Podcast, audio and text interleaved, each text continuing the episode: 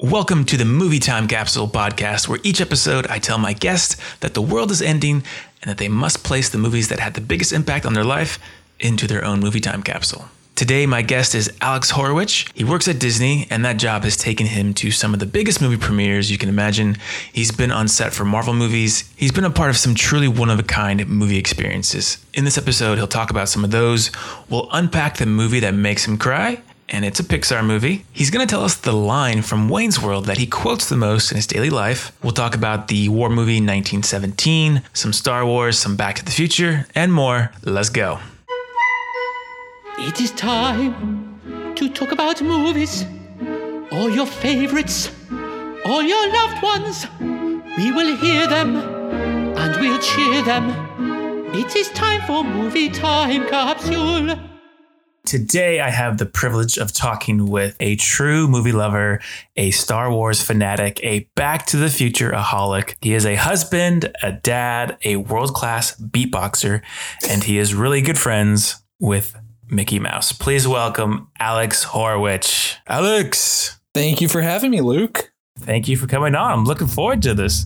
Yeah, I'm excited for this. This is going to be a lot of fun. One thing I really like uh, about Alex is whenever we hang out or we're at a party together, he just skips right past all of the common pleasantries. Hey, how's it going? What's going on? He just goes, Hey, so did you see the new Star Wars trailer? Or Hey, did you? What did you think of the new uh, Spider-Man movie?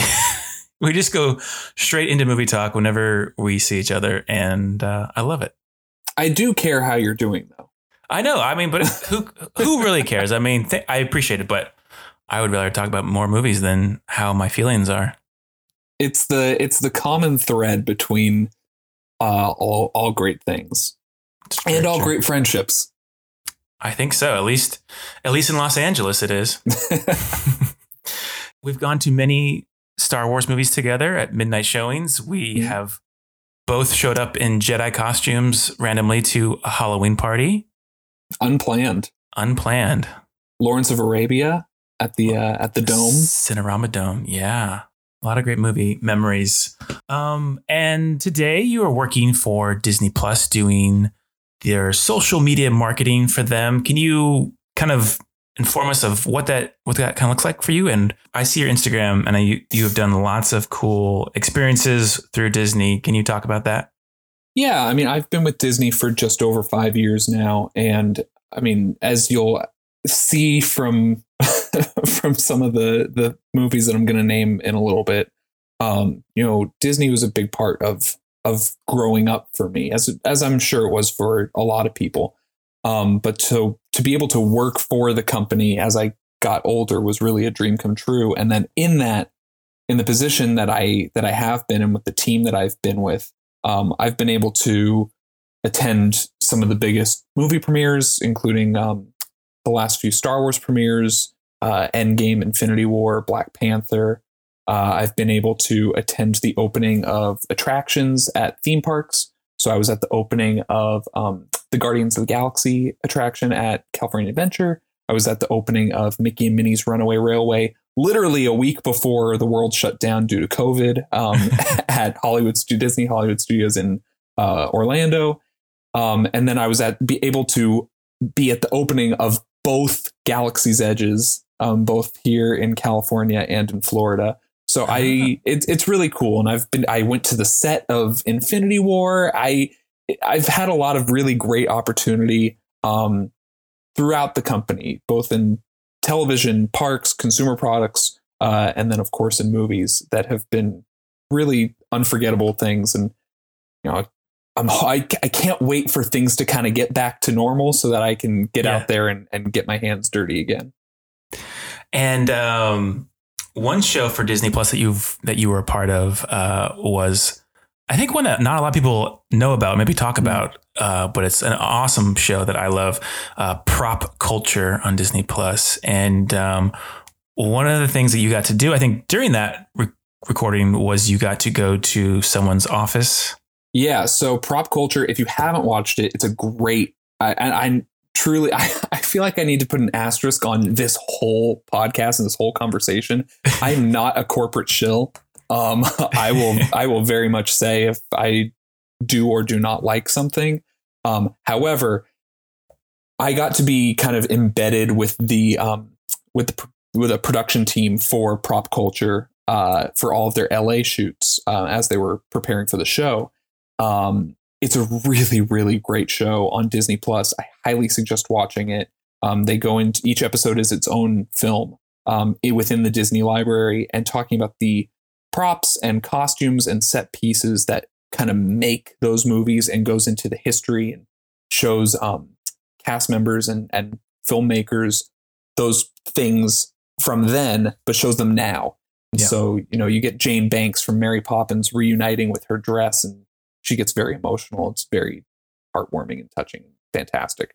But um, but yeah, one of the coolest things that I got to do with the show uh, was they went to Walt Disney's office, which the Disney Archives has preserved on the Disney Studio lot, and they brought in uh, Richard Sherman, who's the songwriter for many, many Disney classics, but many.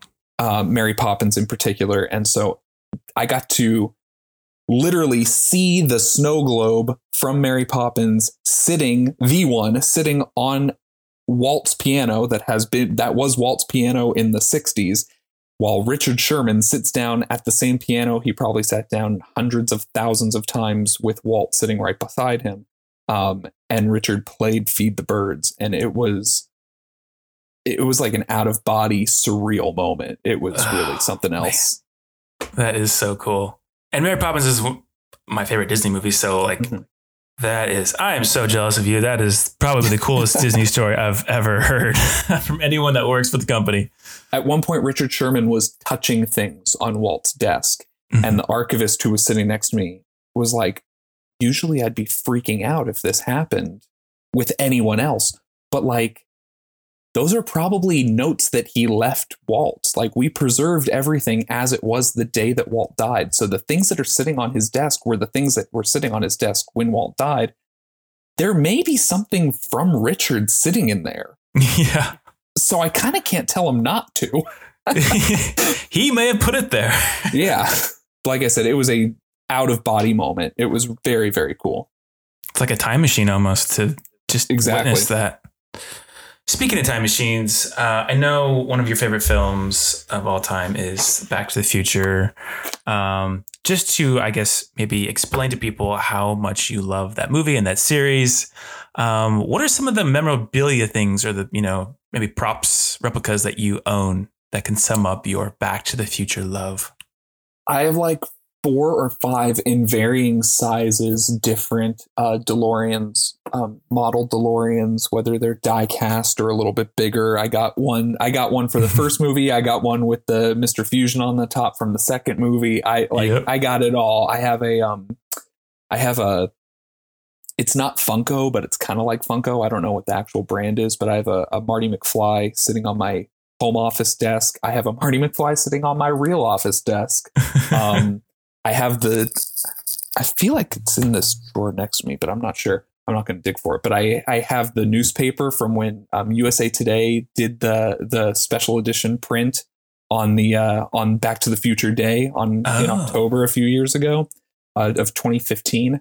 Um, I have the newspaper. I I just love it. It's I'll get into it a little bit more a little bit later because it's it's on the list and I have some very specific things I want to say about it. But it's just it's it's timeless and it's something that um for anyone that's on Letterboxd, I'm on Letterboxd. Follow me on Letterboxd. um, but I have one of the lists I have on there is um have I call it have to stop and watch movies. Yeah. And it's not necessarily I mean some of the movies are my favorite movies, but it's not necessarily a list of my favorite movies. It's just movies where, and we all have them, where it's just like, oh, it's on TV. I don't care where it is. I'm going to turn it on. You have to stop and watch. And all three of those are on there because I don't care if there's 10 minutes left. I don't care if the whole movie's left. I'll sit and I, you have to stop and watch. Yeah, you can't deny it. I feel like, I don't know, so many people in our friend group, in our generation, I think when that movie's on, it's just something that you're like, yeah, I'll watch that. It's funny, it's exciting. Um, you know, it looks amazing. This the set pieces from every from every um, movie. My now wife, then girlfriend, um, for my birthday, I think it's the first birthday that we were together. Um, she had never seen any of the Back to the Future movies before, and she bought me tickets to the triple feature at the Egyptian in Hollywood. Oh, Um, and she not only was a trooper and um, stayed awake through all three, because I think it started at like three o'clock in the afternoon, so it went until rather late. yeah. Um, but she actually, and she Luke knows because he is he knows her very well. Um, she's a she's a, a hard one to crack with movies. Um, she Yes. either very much likes movies or she very much does not like movies. And we got through after each one. I was like, so, and she's like, that was really good. I liked that. That was fun. um, so she she's on board. She loves them. Um, and that's uh, I think that's when I knew that she was the one. So oh my god. Kelsey approval on Back to the Future. which honestly is the hardest stamp of approval to get. So Yeah, I mean, do you? Well, we'll get into that later. get into more Kelsey stuff later. okay, so Alex, the world is ending. We're not sure if we're going to make it. We need to put your movies into a time capsule. Are you ready? I'm ready. I'm ready to go. What is the first movie you can ever remember watching? Cool. So the first two movies I can remember seeing in theaters, um, which I guess would be the first movies that I really remember watching, are Aladdin and uh, The Muppet Christmas Carol, Oh, which both came out, I believe, in the same year, which I think was 92, um, 92 or 93. But those are the first two movies that I can have a memory of seeing in the theater. I don't know if those were the first movies I saw in theaters, but those are the first two that I can remember. that's, I mean, Aladdin's a great first movie to see in the theater. That's, there's so much going on. That's also a timeless movie that uh, I think I can, you know, watch today and it's still so enjoyable. Mhm. And of course, Robin Williams. And you've got one of the cool things about that movie is the, the carpet chase escape that was in Oh yeah, 3D. I'm not sure what they classify that as, but that is still so cool. That was quick, like 20 seconds of just get out of the cave as fast as you can. and I I still to this day I don't understand why they haven't in any of the Disney parks. You know, there's however many there are at this point. How that hasn't been turned into some sort of roller coaster because I Yeah. from a from the time of of being a little kid I was like that would be the coolest ride. Yeah, that's a, that's a big miss right there. I'm surprised that there Yeah. hasn't been. I honestly thought that there was. They just that they eventually got rid of it. I didn't ever heard about it. At Magic Kingdom in Orlando, they have a um like a Dumbo style ride where you ride the magic carpet around and it goes up and down. Mm. um but still there's there's definitely i think at one point there were plans for one like back in the day back in the early 90s um but it just never came to fruition. But yeah it's i mean aladdin is is still one of my favorites. It's it's it's another one that you can just kind of go to. It makes you feel good. Um it makes you feel like a kid. And then the other one that i mentioned was muppet christmas carol and it actually my friend who I my coworker um who's a Muppet savant. Uh he told me which I didn't know but apparently is true it is the most accurate movie retelling of Charles Dickens A Christmas Carol that exists. Oh, what? um and that's something that um that Brian Henson and the team were really like adamant on doing. And Michael Caine accepted the role of Scrooge saying I'm not going to do this like kids movie I'm going to do this almost like a Shakespearean actor I'm going to treat the Muppets like they are real humans and real really next to me and everyone at, at Jim Henson Company was like yeah that's exactly what we want and I think that it just elevates all that so much and and again makes that one rewatchable every single I watch it every Christmas. It it makes it it gives it a, a good timeless feel. You know, my my uh, sister in law is 16 and you would think that maybe a teenager right now wouldn't be so into the Muppets or or wouldn't Sure. be so into maybe things from the early 90s. And she watched it without without me knowing, but she watched it this past Christmas and she became obsessed with the Muppets and she thought it was so much fun. The songs are great. The the it's it just it holds up really well. Wow. I have not seen that since probably I was a kid. I'll Next Christmas, it's going to come back out. You got to. You got to.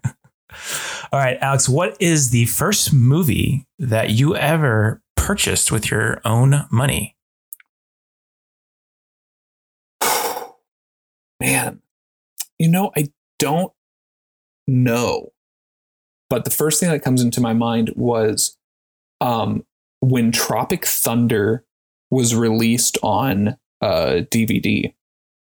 I was a freshman in college, and I thought the movie was so friggin' funny. I it, I literally busting up. I think I saw it three times in theaters. I thought it was just so funny. And so it came out on DVD. The day that it came out, I said to my roommate, um, hey, you know, Tropic Thunder, have, did you ever see it? He was like, no. And I made my RA drive me to Target so I could go buy Tropic Thunder so we could watch it that night so I could show it to so I could night. show it to my roommate. so that's definitely not the first movie that I ever purchased with my own money, but that is um a movie that I purchased with my own money. An emergency movie purchase experience. Yes. What is the movie that you quote the most in your life? That's a really good question. Um, I I like to think that I'm a well-rounded person, and I quote many movies. Um, Yes. there's a quote in Wayne's World that I take out of context and put in my own context a lot, which is um, the a gun rack. You got me a gun rack. I don't even own a gun, let alone enough many guns to necessitate an entire rack. What am I gonna do with a gun rack? Um, I will change that into my own context a lot and just be like, "Do you want this?" And I'll be like, "A, a hat, a hat. I don't even have a hat. Like I, like I'll just I I, I love the the I don't even own a gun, let alone it's just the way that Mike Myers says that is so funny to me.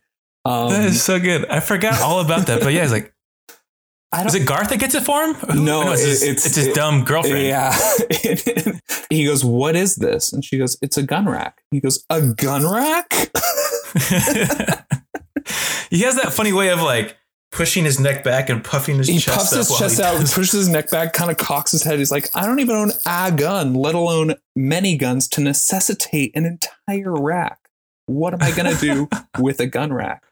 She goes, Fine. Well, you may lose me. He goes, I already lost you. Get the net, which is also something that I'll say a lot of times. Be like, Get the net. Oh, that's like a deep cut Mike Myers. I'd say I don't ever hear that one that much, but that, that's awesome. I That's feel like. I have some other like good ones that I I pull out from time to time, but that's the one that comes to mind first. that is awesome. Okay, sticking in that vein, what's the movie that makes you laugh the most? In in the more recent world, um, Best in Show, which I think is true comedy perfection. I mean, all the Christopher Guest stuff is, but I think Best in Show really, in my opinion, of all the Christopher Guest movies, that one is uh, is the pinnacle. It- every moment is just jam packed with something, either that's being said or something visually, something going on that is just so funny at its core, like deep down funny. And Kelsey and I are watching um, Schitt's Creek right now, and just it, Catherine O'Hara and Eugene Levy are so funny and so dynamic together. It's just I can't think of a bad moment in that movie. Every person in the movie is great. Every line, every character, every mo- every movement, everything about that movie is fantastic. Are you going to be mad at me if I, Say you've never tell seen you that it? I haven't seen it? Oh my god.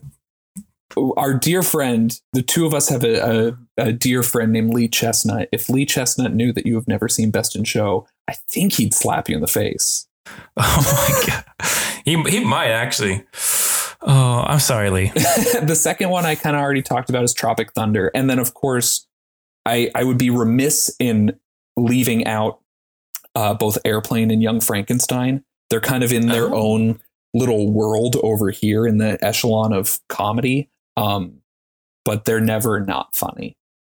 Yeah, can't beat Gene Wilder. I wish I had more Gene Wilder movies in my life. Um, what is the movie that uh, scares you the most? Do you Do you get scared during horror horror movies? Do you watch them with the lights on? I don't watch horror movies. Um, I, I, I don't like scary movies per se.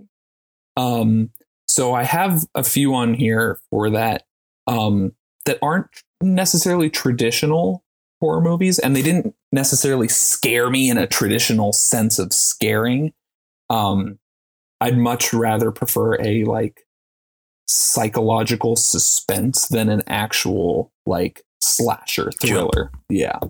Um, So the first two, which I kind of clumped together, one of them is an absolute masterpiece, and the other is very good, but one of them is an ab- absolute masterpiece. Um, is Get Out and Us. When I saw Get Out for the first time, I don't think I've ever seen anything as deep as and and layered as Get Out, and it deserved absolutely everything and more that it won. Um, but there were so many things where it's just like I sat there the whole movie with my head in my hands, just like I can't believe this is happening. Like I I'm shocked. And then same with us. Us has a little bit more of like the scare factor. S- Spoiler alert if you haven't seen us, but there's a moment with um, Elisabeth Elisabeth Moss's family um, that just like shook me in the theater. Um, so that was crazy. And then again, I, not in this in the same, not really a scary movie, not really a scary moment necessarily, but um, there were moments in Parasite that really were just like, what? Like scary what? Um, and if you've seen the movie, you know probably what I'm talking about. But yeah, that one was it just another absolutely fantastic movie. Um, and then the last one I would put on um, is not a scary in any sense of the way that I've talked about before, but definitely more of a suspense of just a lingering suspense of like, what is going to happen? What is the payoff here? Is this movie just going to abruptly end at any moment? Um, is 1917. Oh yeah. Interesting that that you put that in your scary list. Because it's just it's not a the way that it's told, it's not traditional. It's it's told in a way of you really don't know if they're going to make it, when anything will happen. Anything can happen at any time. And the first time seeing that movie, I wouldn't be surprised at any moment if the movie just abruptly ended. Uh-huh. And it's because you don't know. That's the brilliance of that movie is the camera is never not moving. You never know where the camera's going to go, where the characters are going to go, and where the enemy or the danger is going to come from. So it's like, even though it's you know not a full one take shot, it feels that way all the time because you never know what's coming. Well, again, and I love that. And spoiler for the people who haven't seen it, skip ahead like 20 seconds or something. But um but the one moment where it actually does have its first and I believe only cut um when he there's an explosion and and he's kind of thrown to the side and it's that like at dusk the stairwell. uh, yes, the into the- stairwell. yes, yes, yes. Yeah. Yeah. When uh, that's it. When um when he gets when the guy when he opens the door and then he gets shot. It's just like I legitimately thought the movie was over.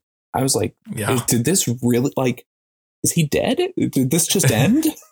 like, I, it's, it was it was shocking.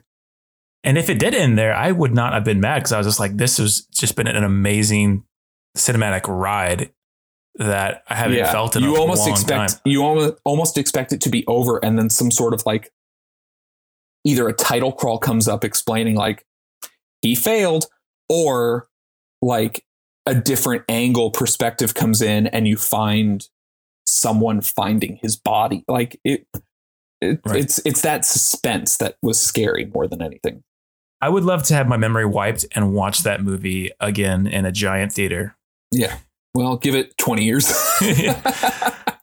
Now, I don't know if you're much of a crier, but is there a movie that makes you cry the most? I have a I have a guess at maybe what it would be, knowing knowing your history with uh with sports and I know that you're very close with your father. No, it's not going down that route. no, Okay. No, I'm not much of a crier. I've only cried, I think I've only cried in um, two films ever.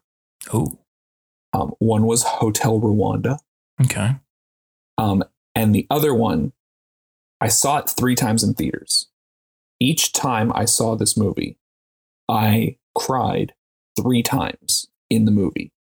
One time that I saw the movie, I cried again walking to my car after the movie, thinking about the movie. Wow.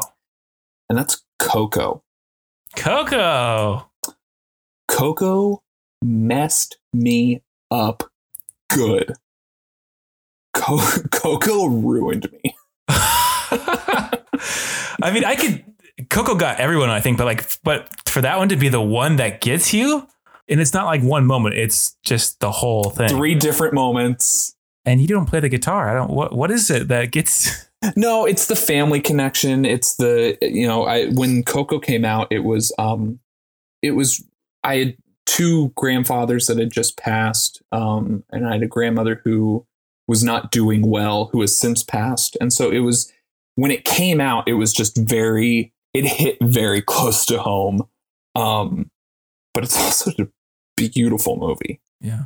There's one line in there that hit me. I think it's the grandma that says it when she's explaining things. She says, "You don't really die until someone forgets you, or you're like it's the last memory." Yeah, no, so so yeah, it's um Hector is explaining it to Miguel, and he say they were just with someone, and uh, they sing a song, and he like he's like he's a go he's in the day area, the land of the dead, and he's the skeleton and everything, but he's failing, and they sing a song, and after the song ends, he just kind of disappears, almost like a like Yoda in, mm-hmm. in Empire Strikes Back, and Miguel says, "What happened to him?"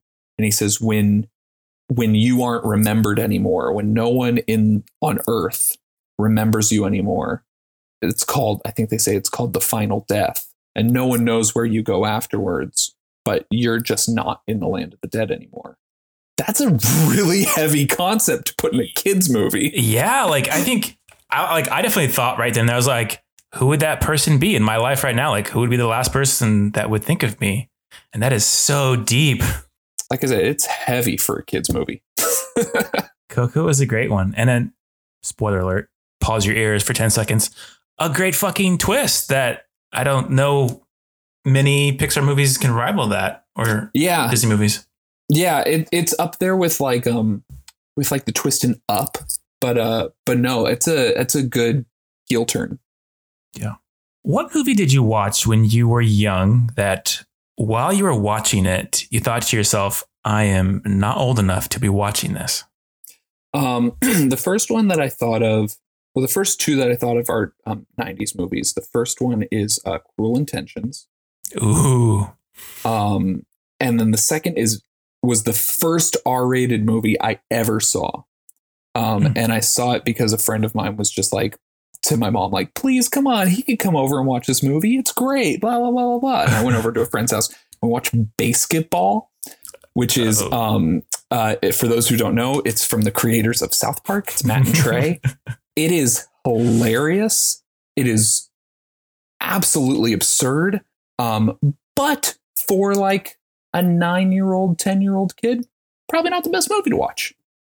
Yeah. Oh my God. I totally forgot about that movie.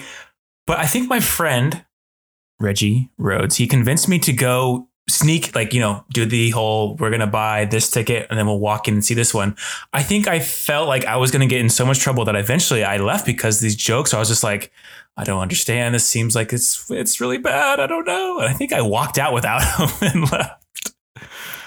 The other movie that I have on here, and it's not, I wasn't too, I didn't think I was too young to be watching it because I think it came out when I was like 14, 15, 16 years old. Like, I'm fine with it. It's who I saw it with.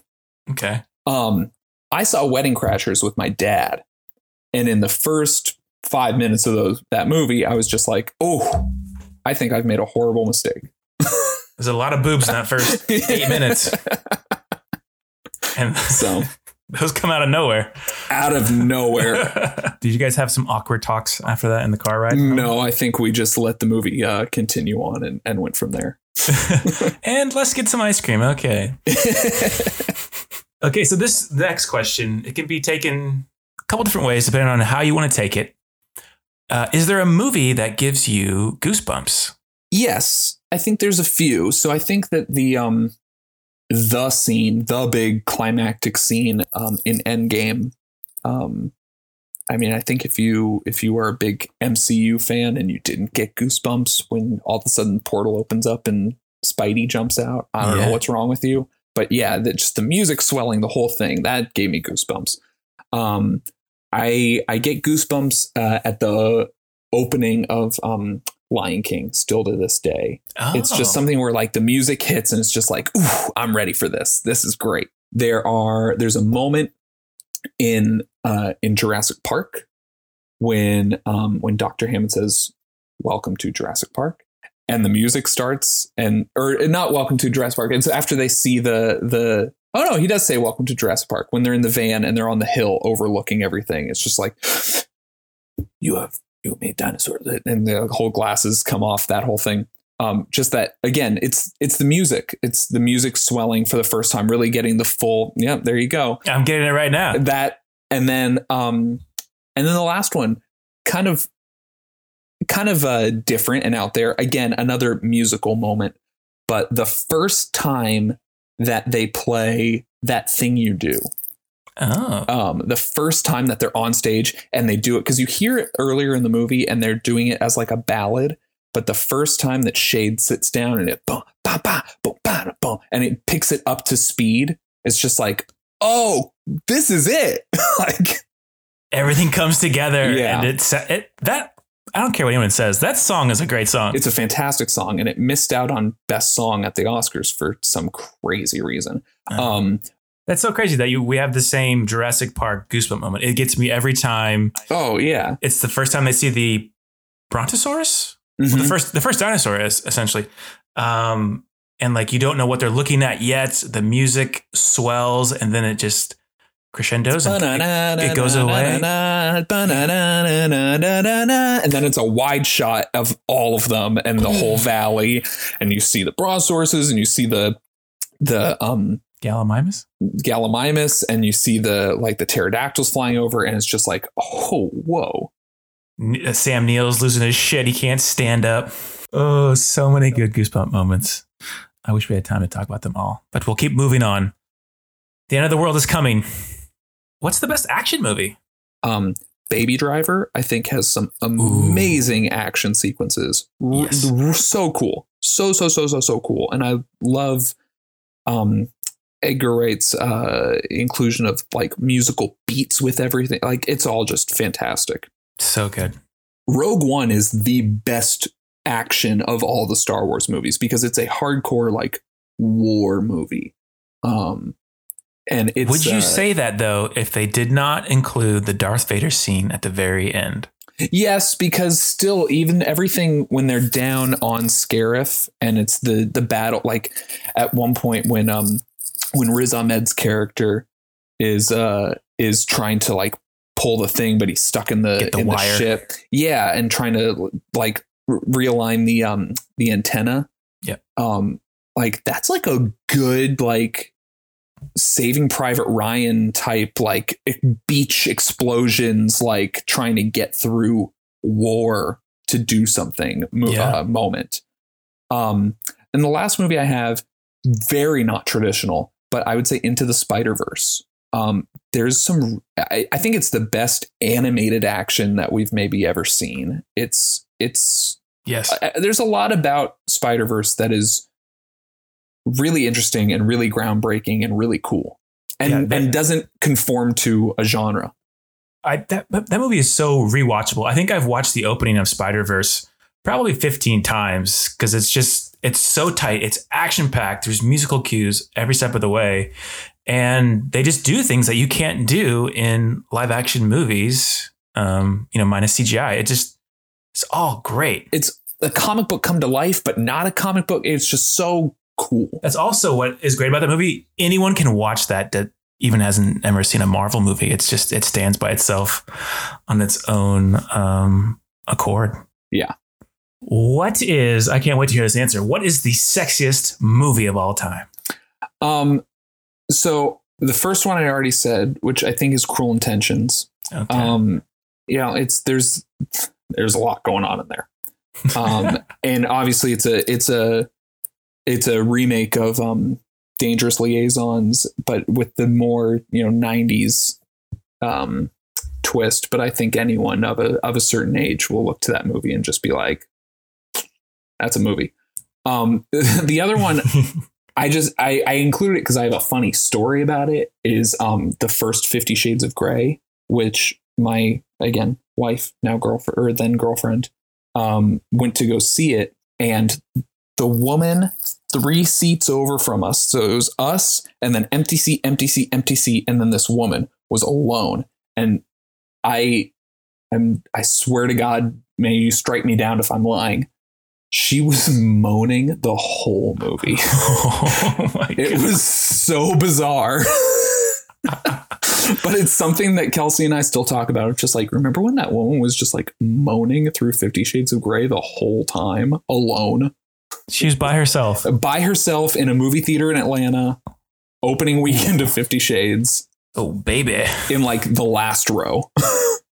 Did you catch a look at her her face, her age at the end of the movie? When um, I to my memory, she was probably like late middle ages, like maybe like fifty. Prime desperate housewife. Yeah, it was wild. Proof that that is the sexiest movie. okay, so I know that you and I and some of our other friends we uh, we geek out about soundtracks. Um, do you physically own a lot of a lot of CDs of soundtracks? I used to, you know, back when when CDs were still really kind of a thing. When uh when Kelsey when we first found out that we were pregnant, you know, everyone always says like play classical music for the, you know, put headphones on the belly. So it's like yeah. classical music lame, overrated. Um, but what's modern classical? John Williams. And so I made a, a whole playlist of different movie scores that we would play um, for. That is so cool for our fetus, and uh, and I'll still play him for him time to time now when he now that he's out in the world.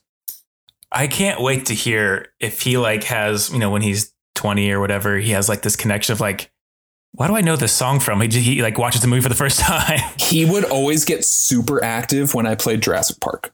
No way. Super active.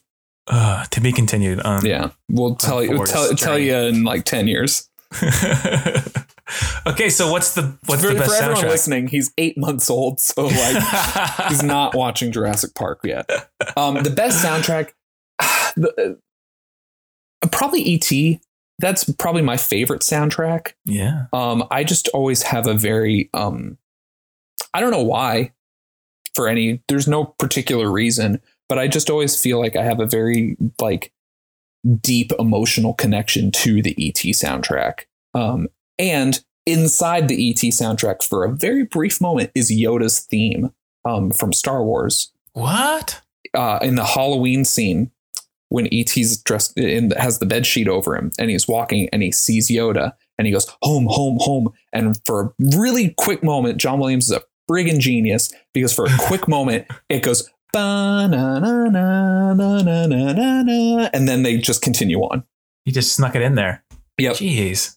Really smart, really cool. Um, but yeah, ET is just you hear it and I or I hear it and I just, you know, I feel different. You know, I love Indiana Jones. I love Star Wars. Like I love all the John Williams stuff. It's it's great and others. Everyone, you know, there's other great um, composers out there, Silvestri and Horner, um, but Newman, um, all the Newmans. Um, but there's something about the ET soundtrack that really just kind of hits me. And like I said, I don't know why, um, but it does.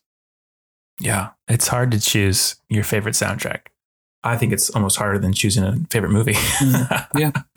What movie does most of the world hate or dislike, but you love? I would say, which is actually not a good movie, but it's just fun, is Uncle Drew. Um, which is don't know what that is. So Uncle Drew uh, is it stars Kyrie Irving, uh, the NBA player, and Shaquille O'Neal, and Reggie Miller, and uh, Lisa Leslie, and Chris Webber, and real people. I think Nick Kroll's in it. Um, uh, Lil Rel is in it. Um, was this before Space Jam came out? This was like two years ago. okay. Yeah.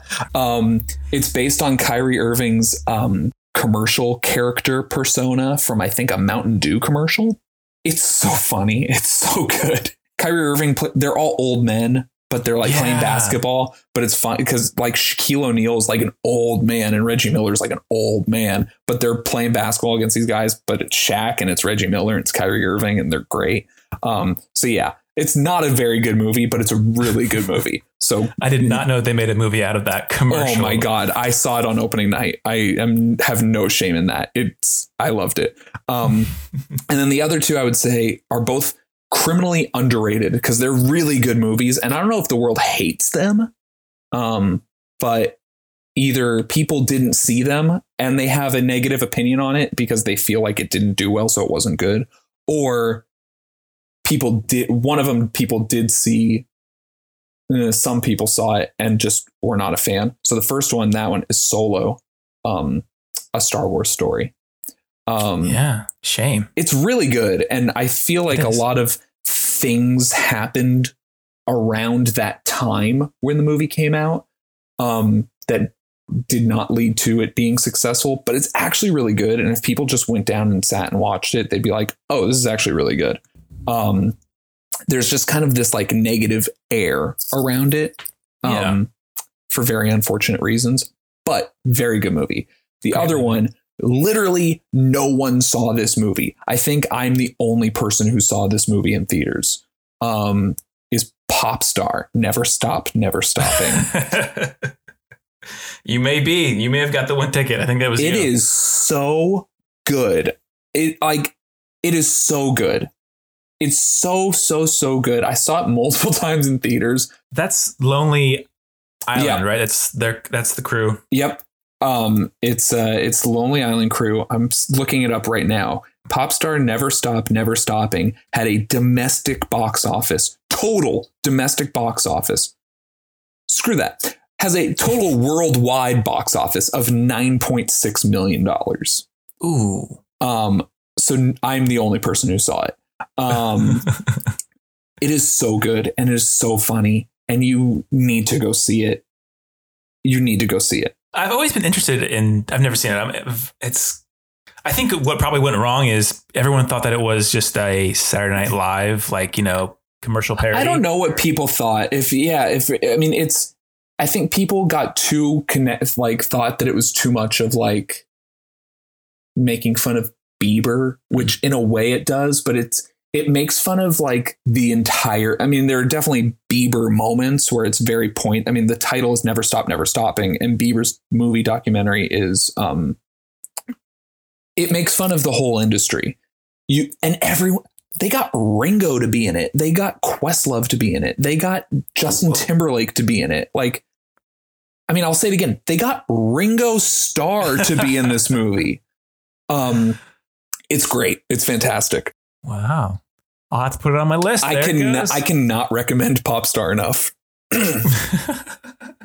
I think it's the funniest movie of the past five years. What is the movie that means the most to you? Not because of the quality of the film, but because of the experience that revolves around seeing that movie that will make you remember it forever. When I was little, my grandma, my mom's mom, uh, I'm one of nine cousins on that side of the family. And we all, mm-hmm. I'm from LA. Um, all my family's in LA. Um, whenever a new Disney movie would come out, my grandma would buy tickets for all of us together to go wow. see whatever new Disney movie uh, was out, and we go to the El Capitan in Hollywood. Cool. And so for me, that's like the prime time of Disney of like Disney Renaissance. So we're talking Lion King, Hercules, Pocahontas, Hunchback of Notre Dame, um, right. like that whole era. Toy Story. For me, the two the two that really stand out though are um, Lion King and Toy Story. Um, I remember going to those. I remember waiting in line for those. Toy Story had this whole exhibit set up next door to where where the Jimmy Kimmel Theater is now, where he uh, where he shoots his show. Yeah, they had a whole exhibit set up where, it, like an interactive thing, where you became like the size of a toy, quote unquote, Mm-hmm. And they, you know, you were in Andy's room, you were in the backyard, you were doing this. And so I remember all of that. And it was very, very cool. but so the two of those really remind me of my grandma. And then the other two, my I call him my grandpa. He he is my grandpa, um, but it's my dad's stepdad. Um, Okay. So not a blood grandpa, but so, uh, and he's um, still with us, and so I I tell him this all the time. And I he was he was a film producer. He was a movie producer um, by trade. Um, if you've ever seen Brubaker, uh, starring Robert Redford, or if you've seen Krull, which is a very cult classic. It was in the era of Star Wars. It was Liam Neeson's very first movie. He produced both of those. Luke, something you and I have always talked about is he had this computer program on his computer when at the dawn of the internet, and I always forget the name, and I always text Luke. I'm like, "What was the name of the thing?" And it was called, Cinemania 94. and it had all these clips from different movies. It had, um, you know, frankly, Scarlet. I don't give a damn. It had, uh, it had Wizard of Oz. It had Yeah. Casablanca. It had all that stuff. But the one that I would watch over and over and over and over and over and over and over and over and over uh, was the Darth Vader Obi Wan fight. Oh, yes. I don't remember the first time I saw Empire Strikes Back. I don't remember the first time. Like I don't remember the first time that I saw the reveal. I don't remember the first time that I saw uh, Return of the Jedi. I don't even necessarily remember the first time that I saw Star Wars as a whole, New Hope. But the first Star Wars anything that I saw was that battle, was that fight. Yeah. Though that it was like a two minute clip over and over and over. That was the longest one on Cinemania. Yeah. and that got me hooked and that turned me into the Star Wars fan that I am today. And so I, when I watch Star Wars, I think about him. And then the other one is when my sister and I were little and we would spend the night at my grandparents' house. Again, my, my dad's uh, mom and stepdad, um, to help put us to sleep. Uh, they would play the score of Beauty and the Beast. Oh. Um, and so when I hear the, the ba-na-na, like the opening piano, Mhm. um, I think I think of my grandparents for that too. Alan Menken. Mhm. That's a great soundtrack to fall asleep to. It really is, and just the score. Um, you know, it wouldn't be the Yeah, it wouldn't be the songs, but the the it's it's really it's it's beautiful. Oh. What's the movie that you are most excited to one day show your son? Well, I mean, as we've talked about, I'm a huge Star Wars fan, so Star Wars. I'm a huge Back to the Future fan, so Back to the Future. I'm a huge ET fan, ET. I'm a huge Indiana Jones fan. Gee, are you sensing a theme, Indiana Jones? but besides all of those very basic, very generic answers, which aren't basic and generic for me because they all hold very deep emotional connections for me. Um, but I'm excited to show him Mel Brooks. I'm ex- the producers, Young Frankenstein, Blazing Saddles, Spaceballs. I'm excited to show him Christopher Guest, Spinal Tap, Guffman, Best in Show. Um, and I'm excited to show him Muppets movies. Um, and th- that will probably be before be before any of the ones that I mentioned, just because of what they are. Um, but the Muppet movie, Great Muppet Caper, uh, Muppets Take Manhattan, Christmas Carol, the new Muppet movie, uh, The Muppets with Jason Segel, um, Muppets Most Wanted, they're all great. I mean, Muppets in Space, Muppets Treasure Island, they're both great too. Um, but it's it's Jim Henson really did something cool and special, and that first Muppet movie is so so good. The Muppet movie. I did not know that you had such a connection to to Jim Henson. That's pretty cool. I love the Muppets. Love the Muppets. I don't see you supporting much Muppet gear though in, in, in the real world. no, but still, I do love the Muppets. What order are you going to show Star Wars in? You know, I I have time to think about that, but it's it's not something that I have not thought about. Um, and I I think about um often. So I I don't know. Um, I'll let you know in a few years. Okay, okay. Your time capsule is getting full here. What movie would you choose to put in the capsule that would sum up the good of humanity? so two we've already talked about. E.T. I think that that's. I mean, for for obvious reasons, compassion and and and respect for one another and for nature. The other I would say is uh, Mary Poppins. Oh, I think that it, there are some some good lessons of humanity in there. Um, and then the other one is a documentary. Um, It's the the Mister Rogers documentary. The Won't You Be My Neighbor. Oh God bless it. There's there's a lot of deep good in there.